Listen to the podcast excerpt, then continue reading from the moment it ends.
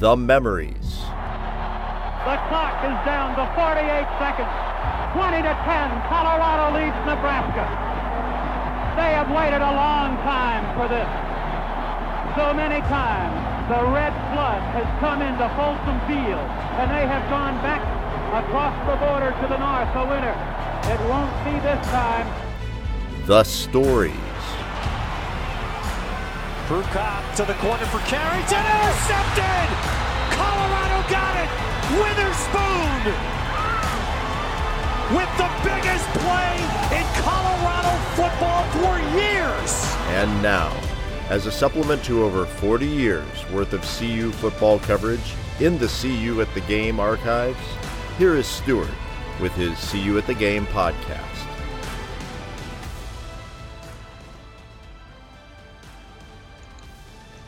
Greetings, Buff fans, from CU at the Game. This is Stuart Whitehair, publisher and editor for the CU at the Game website, and your host for the CU at the Game podcast. I am joined today by Brad Geiger, and we're going on a road trip to Seattle, Washington, a trip we took back in September 1989. If the 2020 schedule plays out, the Buffs will be traveling to Husky Stadium for a game on November 21st, so it seems appropriate for Brad and I to discuss our first foray into the land of purple and gold. The 1989 Washington game was memorable on several fronts, not the least of which it being a matchup of two ranked teams, with CU entering the contest ranked fifth in the nation, Washington 21st. The Huskies were a quality team with quality coaches and players who would themselves earn a share of the national championship two years later. Washington, led by legendary coach Don James, was so good that their quarterback room boasted not one, not two, but three quarterbacks who would go on to play in the NFL Cary Conklin, Mark Brunell, and Billy Joe Hobert. Not all that impressed? Consider that the last time CU had any quarterback taken in an NFL draft it was back in the 1997 draft when Koy Detmer was taken in the seventh round. Yes, Virginia, Washington was that good but would go on to be dominated that rainy September afternoon in 1989. The game was also memorable for the reason that it was the first game for the Buffs after the loss of Sal The Buffs had a bye week the weekend that Sal died, and the trip to Seattle not only represented CU's first road trip of the season, but the first game since the death of the Buffs' emotional leader. I hope you'll enjoy our trip down memory lane, this time all the way back to September 30th, 1989. Okay, we are going on a road trip. We are going to take the Wayback Machine all the way to 1989. And I'm back here with my best man and best friend, Brad Geiger. How are you doing today, Brad? I'm doing wonderfully. It is a beautiful spring day here in Colorado, and things are slowly but surely opening up, and we are trying to figure out what our next step is in our world. So it's been pretty good. Very good. Decided to use Washington as one of our road trip games because CU, if there is going to be a full 2020 season, one of the road trips is going to be in Seattle at Husky Stadium this fall. And so we're going to talk a little bit about the 1989 sojourn that the Buffs took. Obviously, it was a non conference game at that time, and take on the 21st ranked Washington Huskies. One thing we didn't do when we did our lead into the or talk about the Texas A&M road trip, we didn't talk much about the actual game. We talked very much about the trip, and we're going to talk about our experiences in Seattle. But um, we need to do a little bit better job talking about the background leading up to the game. So, uh, do you want to talk about CU first? do you want to talk about Washington first? This was going to be the fourth game of the season for both teams. Well, I, I'll let you talk about Washington. I'm a little bit more knowledgeable about CU, but you know, looking back, very clearly, an argument can be made that that team that year was the best assemblage of talent and best coach team that CU had ever put on the field. And looking back, it's easy to tell that we did not know that. We'd had a good season the year before, and we had expectations coming in, certainly. But we were convinced, or we needed to be convinced, that we were as good as we hoped we were. We were sure we weren't going to get the national credit. We had dealt with and we'll talk more about the loss of Sal Aunese and what that meant for that team.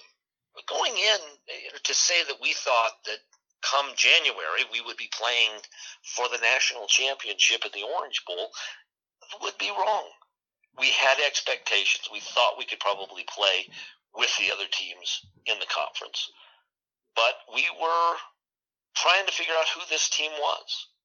And the nice, and, you know, we had played well. We beat Texas coming in on sept- in September. We knew that running game could play, but then again, we fell behind Colorado State and had to come back. And yeah, that it was Colorado State, and we we could beat them, and we did eventually, relatively handily. And then we beat Jeff George at home, and just beat Jeff George into the ground. And we began to realize that that defense was good enough to carry us there. But, you know, we're 3 and 0. We've beaten Texas and Colorado State and Illinois, and we are beginning to realize what's going on. But there was nobody, literally nobody, at the University of Colorado who was confident going to Washington that day that we were going to walk out with a win. And, yeah. you know, I don't know what the betting line was, but we didn't fly out confident. We flew up knowing it was a good team and hoping it was going to be a good game.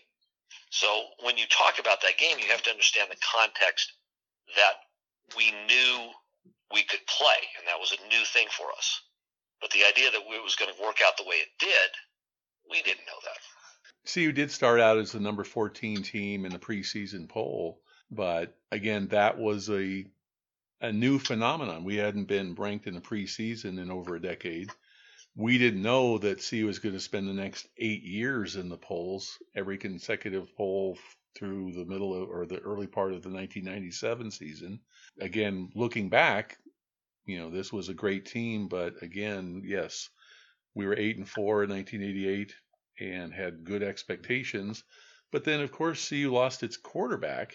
People remember Darian Hagan as, you know, one of the top players in CU history, probably on the Mount Rushmore for many CU fans of all the you know all-time players at CU, but he was the backup. He wasn't even supposed to play in 1989, and so yeah, to have some tempered expectations had to be there. And yeah, beating Texas on Labor Day night um, to open the season, 27 to six.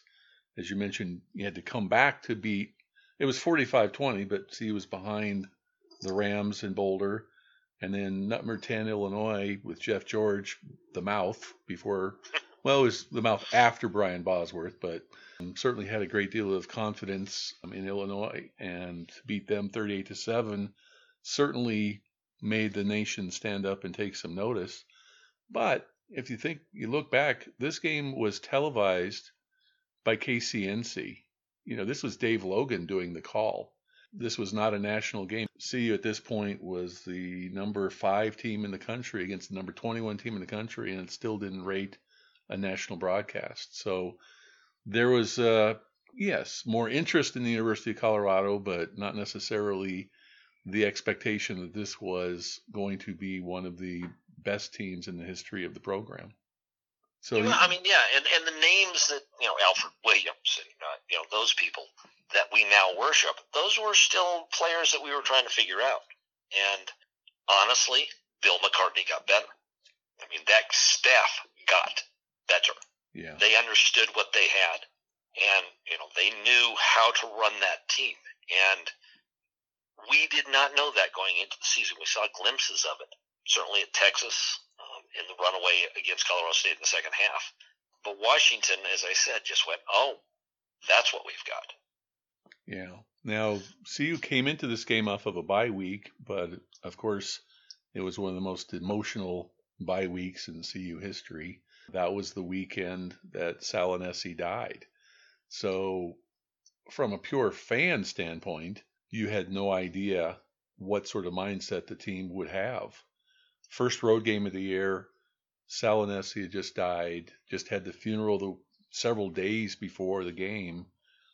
What sort of mental preparation could there be for a team that just lost their leader?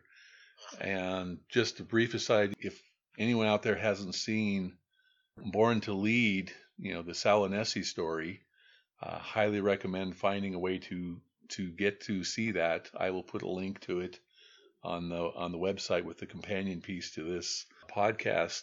It's certainly a, a memorable story and lots of interviews with lots of the players and the coaches that were involved in that.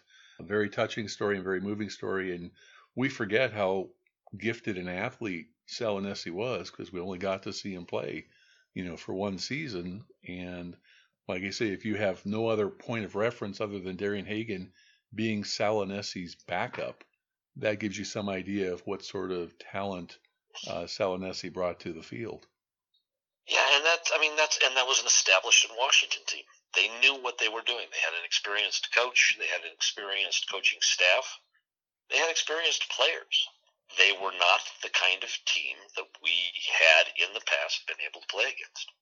And just for point of reference, so we can bring everybody up to speed to 1989, the team that CU went to play the time was ranked 21st in the country. They opened with wins over Texas A&M and Purdue, rose to as high as number 11 in the country, and then lost on the road 20 to 17 to a number 23 Arizona team. And for some reason, losing by three points on the road to a ranked team, they dropped 11 spots in the poll the week before the CU game, and we're the number 21 team. Talk about the legendary coach Don James was the coach, legendary coach there. The assistant coaches are both familiar names. Gary Pinkel was the offensive coordinator for Washington, who went on to not only be the winningest coach at Missouri, but before he went to Missouri, he's the winningest coach in the history of Toledo Rocket football. And Jim Lambright was the defensive coordinator who went to succeed Don James as the head coach at the University of Washington. The quarterback room, I was we were talking a little bit before we went on air here, just was stunning to me that the quarterback room at the time was Mark Brunell, Cary Conklin, and Billy Joe Hobert, all three of whom went on to play in the NFL. And some other names that would be familiar to Buff fans of a certain age Mario Bailey was wide receiver, Steve Emtman played for a long time as defensive tackle or defensive end in the in the NFL. So this was a this was a quality opponent playing at home. And looking back at the write up for the game story, I, I remember I didn't remember this independently. I'm not that good, but they went and did their warm ups in their purple jerseys with gold pants, and then they came out for the game in all purple uniforms. And nowadays, after the Oregon Nike bombardment of uniforms that we've had to live with for the last 20 years, that was a big deal. That was a unique thing for Washington to play in all purple uniforms. So the team was quality, the coaches were quality, there was lots of NFL talent on those in the lineup, and they were playing at home. And so it was by no means a, a, a gimme that uh, Colorado was going to win that game. It's an intimidating, albeit strange, stadium. One of the things that I remember clearly is walking in. You this view. Washington Stadium is one of the very few in the country that can compete for sheer scenic beauty with Folsom Field. Yeah. You know, you look out over the sound. People drive their yachts to the game. It's a completely different environment. A water and commute. Yet they are not casual rich fans these people care about football. And it, you know, it, as much as anywhere else, we were the minority. We were in an enemy stadium, and these people took it seriously. They had lost the week before. They were there to beat us. And it's the kind of hard place to go into. It's a very vertical stadium. There's a lot of people. There's a lot of yelling. It's not an easy environment. And back in 1989 where we were sitting where the visitors were were deep in the bowl. And this was before obviously the there was renovations done in 2013 but back then the track was still around the field. And so i my visual recollection of where our seats were high up in the bowl we were like 50 yards away from the near end zone. We were nosebleed. You know, if anything happened on the far end of the stadium, we just had to listen for the crowd response. And if they didn't say any, make any noise or weren't cheering, then it must have been something good for CU because we certainly couldn't see 150 yards away as to what was happening on the on the far goal line. but it was a spectacular view. If you weren't interested in knowing exactly what players were on the field, because you couldn't see that far, you could just look out over Lake Washington and look at Mount Rainier and all the boats out there on the lake and say this is not a bad place to watch a football game if you're not actually required to know where the ball is on what yard line or whether or not somebody got a first down on third and one. There was no way we could physically know that on our own. We needed the assistance of the uh, the crowd to tell us if they cheered, it was not good. If they were silent, then we knew we were supposed to start cheering. I can hear the younger fans go, "But weren't you watching the jumbotron?" and the answer would be, "Huh?" Yeah. They, you know, this was really just kind of before that we started, the stadium started to explode and, and to make it a little bit more of a fan friendly process. And so, no, we we knew that it was third and ten because there was a little sign that said third and ten. um, now that did not necessarily prevent some of us from criticizing, say, the placement of a ball yes, after yes. a tackle. Yes. but you could not. It was a different world. That you could not know what was going on.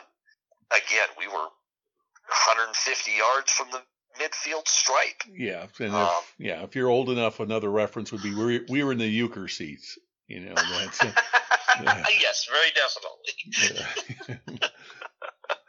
but there was a, a small band of, of CU fans there. Um, we were we were not completely alone, which was very helpful.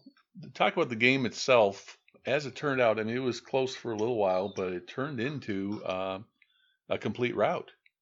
Well, And I, think we threw like four or five passes.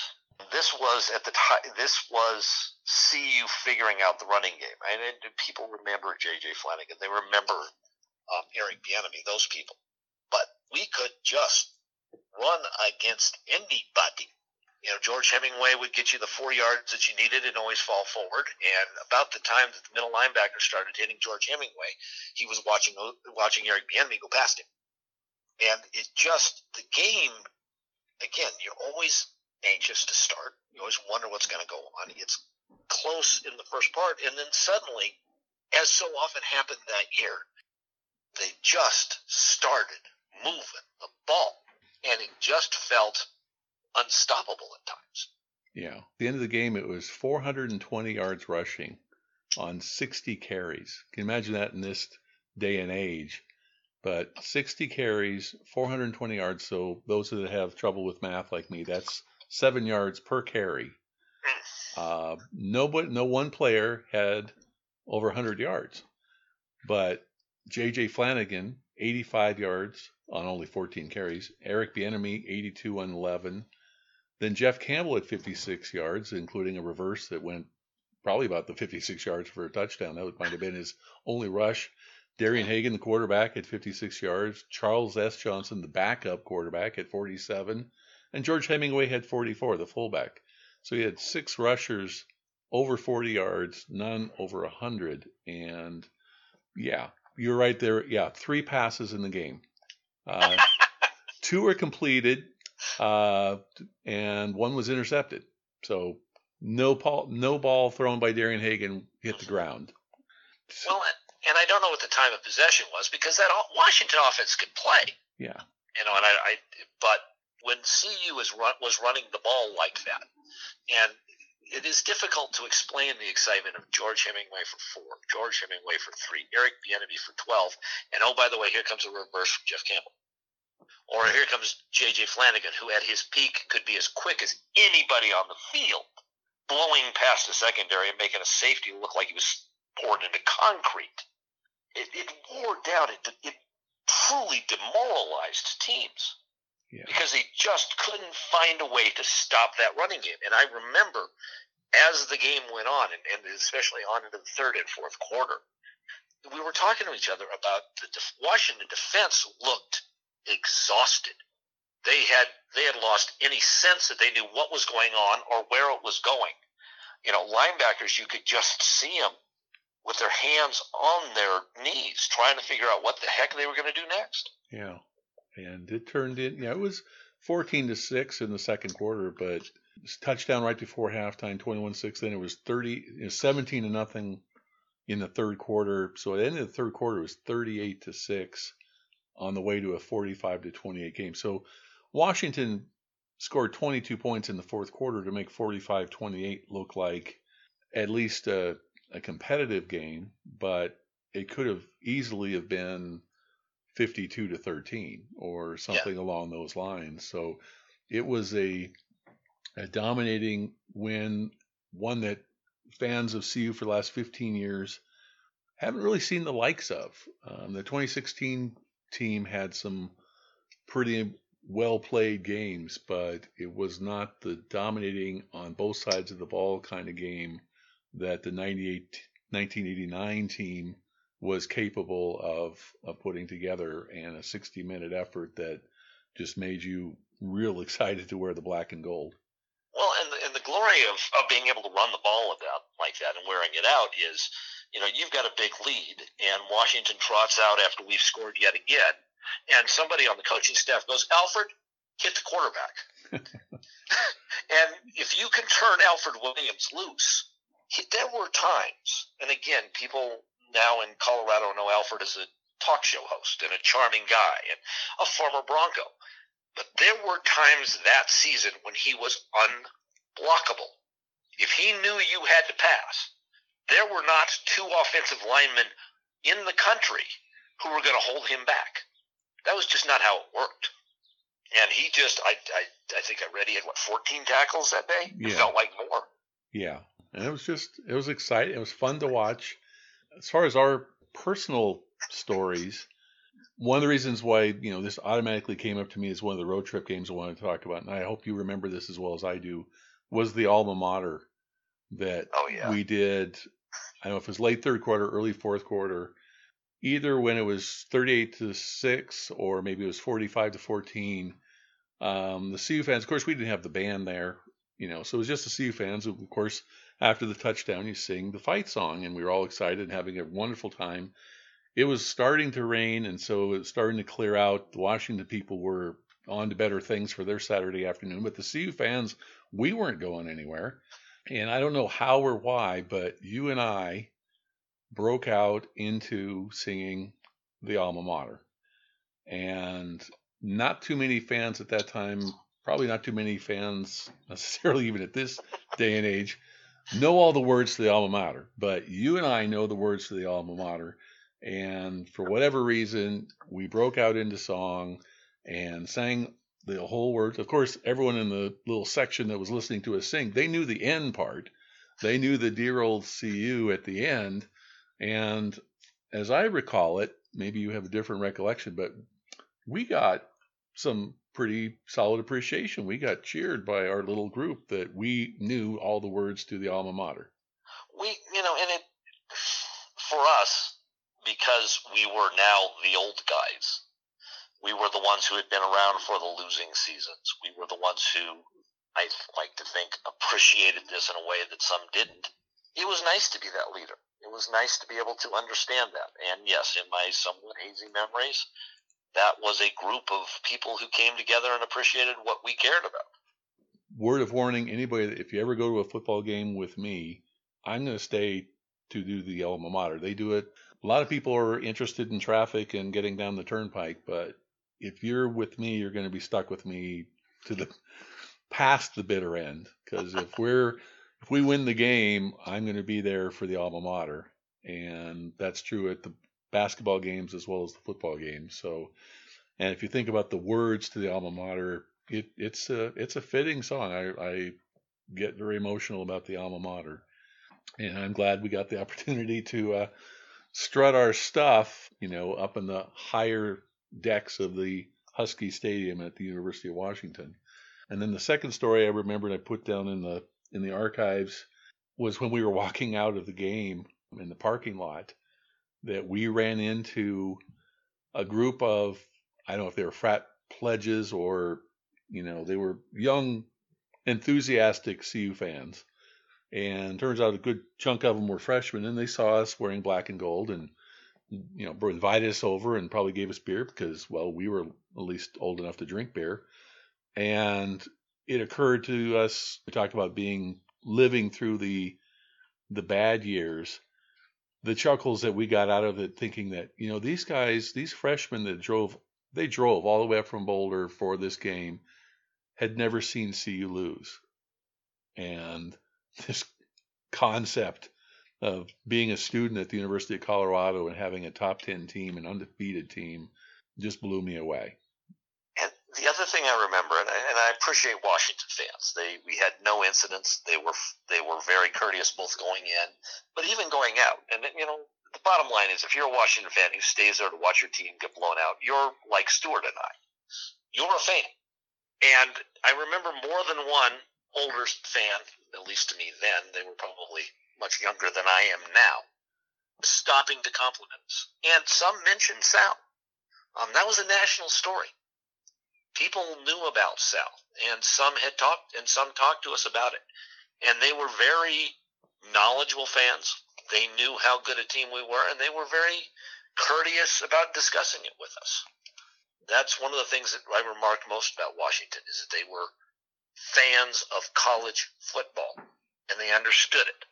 And I think we've encountered that pretty often that the fans that are willing to talk to the visiting fans are not picking fights. You know, they are actually fans of college football and they're happy to share. They're excited to say, "Hey, hey, did you like our stadium?" You know, of course, Washington Stadium, Husky Stadium is one of the most picturesque in the country.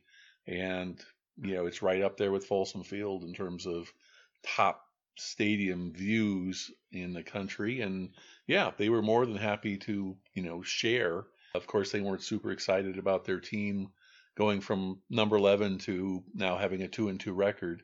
I mean, they did go on to an 8 and 4 season. They beat Florida in the Freedom Bowl. They had a good year, but obviously they'd be disappointed in in getting not only beat at home, but getting beat pretty soundly at home by a team that was now just becoming something less of an unknown and now becoming one of the top teams in the nation for the 1989 season. Yeah, it was. Uh, I think we've had so many good experiences. You know, in great places, in Austin, in uh, Athens, Georgia, in Texas A&M, as we spoke about the last time, even in Lincoln uh, which is more challenging, especially in the times that we were there. Um, college football fans are, for the most part, and there are you know five percent who prove otherwise, just great people to be around. They're there for the experience, and yeah, they want to win, and as do we. And I am not always the best fan while the game is going on. But we have had just astonishing experiences traveling and getting to know people who love this game well, one thing I have to add, and maybe I can end up deleting this at the end, but I have to mention this. I, there's a picture that I took of you at the Space Needle. Of course, you know we went a little early and did some touristy things. There's a picture of you wearing. Remember the black jackets? Oh yes. That I don't remember what the material is. I'm going to say it wrong if I try and say what the material is, but it's slick and and had the gold Colorado and an arc on the front with the gold buttons, uh, the Colo on one side and the Rado on the other side. And we have those jackets for a long time. I mean, it's kind of sad to say we had matching jackets, but they were very cool Colorado jackets. I saw another picture of us with Woody the Woodpecker at we went to the Freedom Bowl. So we had these jackets for a long time. And I just have to let everybody know that's listening that Brad Geiger lost my jacket. And it was at the against the Syracuse at the Fiesta Bowl. Went to play golf. Brad had the cart. It was cold when we started. It was warm when we finished. It was in the cart. Brad took the cart back, left the jacket. We went back to try and get it, and it was gone. And I have to this day. That was 1993. So we're at what 27 years that I haven't forgiven you for losing that jacket because I haven't seen that style of jacket since.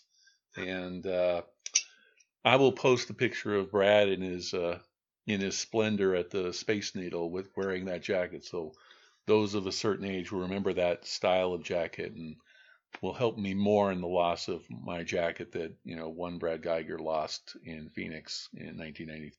And to make it even more worse and to rub it in a bit more, I can walk literally 15 feet to my closet and pull that particular jacket out. Thanks. It, rem- it remains in a place of honor in my coat closet. Fine. Uh,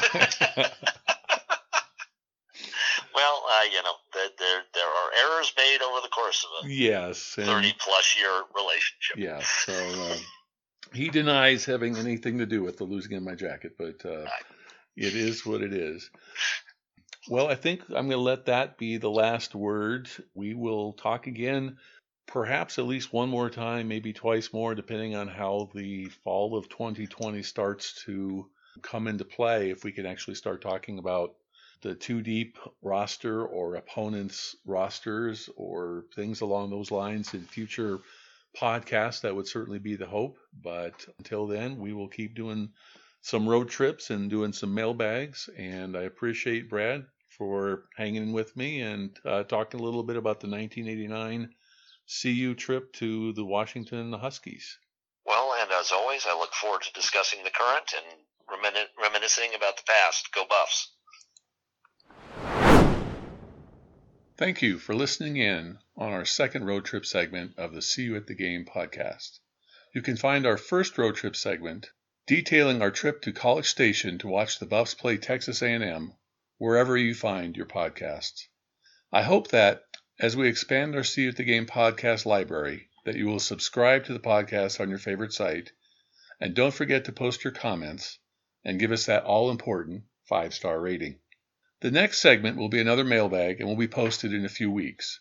So if you have any questions about the Buffs, the 2020 season, recruiting, or anything else CU related, please feel free to drop me an email at any time at cuatthegame at gmail.com. This is our first season with the podcast, so your comments as to how the podcast can be improved and suggestions for future podcasts are most welcome. As we are coming to at the end of May 2020, the fall remains in doubt, but there is greater optimism that the season will be played than there was a month or two ago. When and if the 2020 season becomes a reality and times are set for fall practices and games, we will, of course, shift our focus to the upcoming season.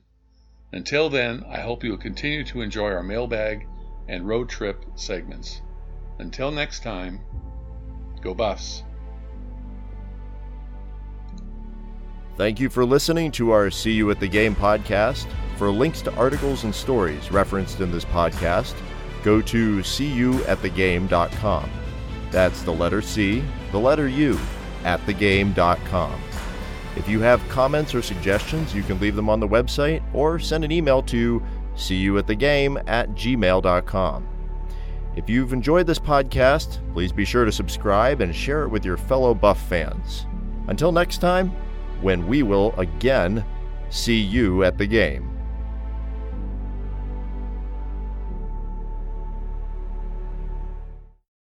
Without the ones like you, who work tirelessly to keep things running, everything would suddenly stop. Hospitals, factories, schools, and power plants, they all depend on you. No matter the weather, emergency, or time of day, you're the ones who get it done. At Grainger, we're here for you with professional grade industrial supplies. Count on real time product availability and fast delivery. Call clickgrainger.com or just stop by. Grainger for the ones who get it done.